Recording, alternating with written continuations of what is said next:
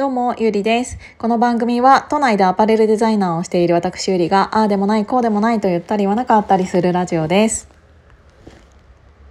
これはもしかしたら、ちょっと前にもお話ししたことがあるかもしれないんだけど、忘れちゃったから、あの、もしかしたら、もう一回言うね。あの私2021年今年の4月からうん今までそもそもフリーランスというか、えー、と会社に、え会社と契約して業務委託という形で、えー、とお仕事を個人事業主でやらせていていただいてたんだけどあの4月からはうんとプラスアルファで在宅というか会社自体に席を持たないという形で、えー、と仕事をしていたのね。であの変やっぱり会社内にいると契約外のことまでしなきゃいけなくなってきたりするからうーんそういう意味ではちゃんとここまで私の契約はここまでですっていうのがちゃんと線引きはできてあの自分自身の時間はすごく作れたなって思ってるんだけど。あのー在宅にな在宅の時間がというか一人でいる時間が増えたことによってすごく感じたのは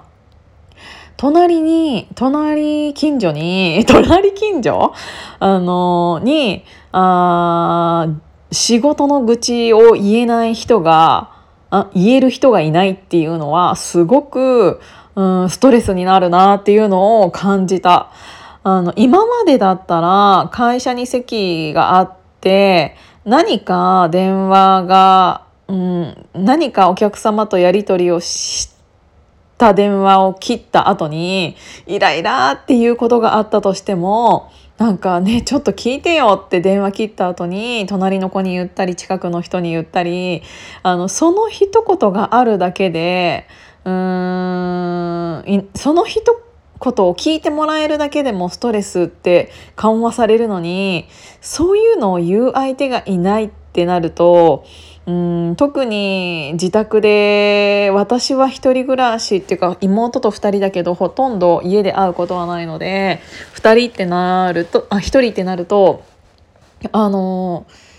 何て言うんだろうな。うん自分でどうにかするかこのラジオを撮るか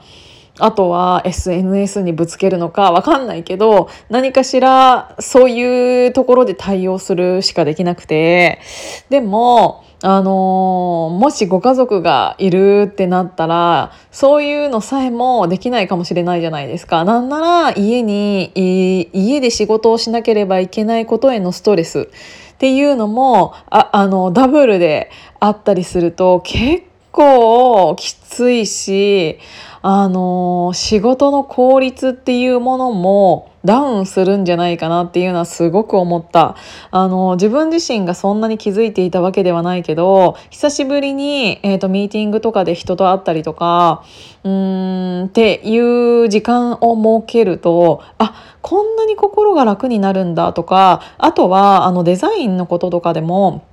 やっぱりあの来年はこういう素材が良さそうだなとかうーん来年のシルエットってこういうものが来てるよなとか自分がいいなって思ったもの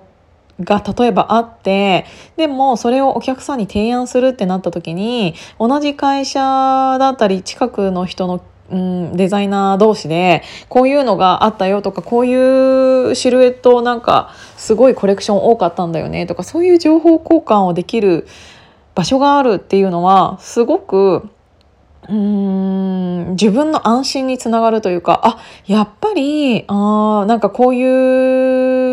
うものは来年来るんだろうな私だけじゃなくってこの子が思ってることはっていう安心材料になるからそういう意見を出し合える場所っていうのはすごく大事だなっていうのを思った。あのちょっと前に私がドラマのヒーローの話を再放送を見ててなんかこういうところいいなっていうのを話したのってとつながってくるけどやっぱりその仕事ってあの楽しんでやるものだと思うしその雑談と言われているものこそ一番大事なものなんだったなっていうのはすごく気づくし周りに人がいなくなったからこそうんできることもあるかもしれないけどその分自分が気づかないところでストレスも溜まっていたんだなっていうのは改め改めて気づいたからうん私はその去年のちょうど1年前ぐらいから本当にたくさんの、うん、人とうん仕事中っていうかその平日の昼間だったとしてもカフェ行ったりとかうん、お話しさせていただあのズームでお話しさせていただいたりとかそういうのでいろんな人と話をすることによってあの自分の頭がどんどんクリアになっていくんですよね。なんか全然関係のない仕事だの人と話したとしても同じようなことでなや悩んでたりとかあの自分の話に応用できたりとかうんやっぱり人と会うっていうことはこんなにも大切だったんだなとかすごく思ってやっぱりこれは続けていきたいなっていうのを感じました。で、そういう中で、うん、また会いたいなって思う人と、そうではない人、あとは、あの、今の自分には必要ない人っていうのも、うん、ちゃんと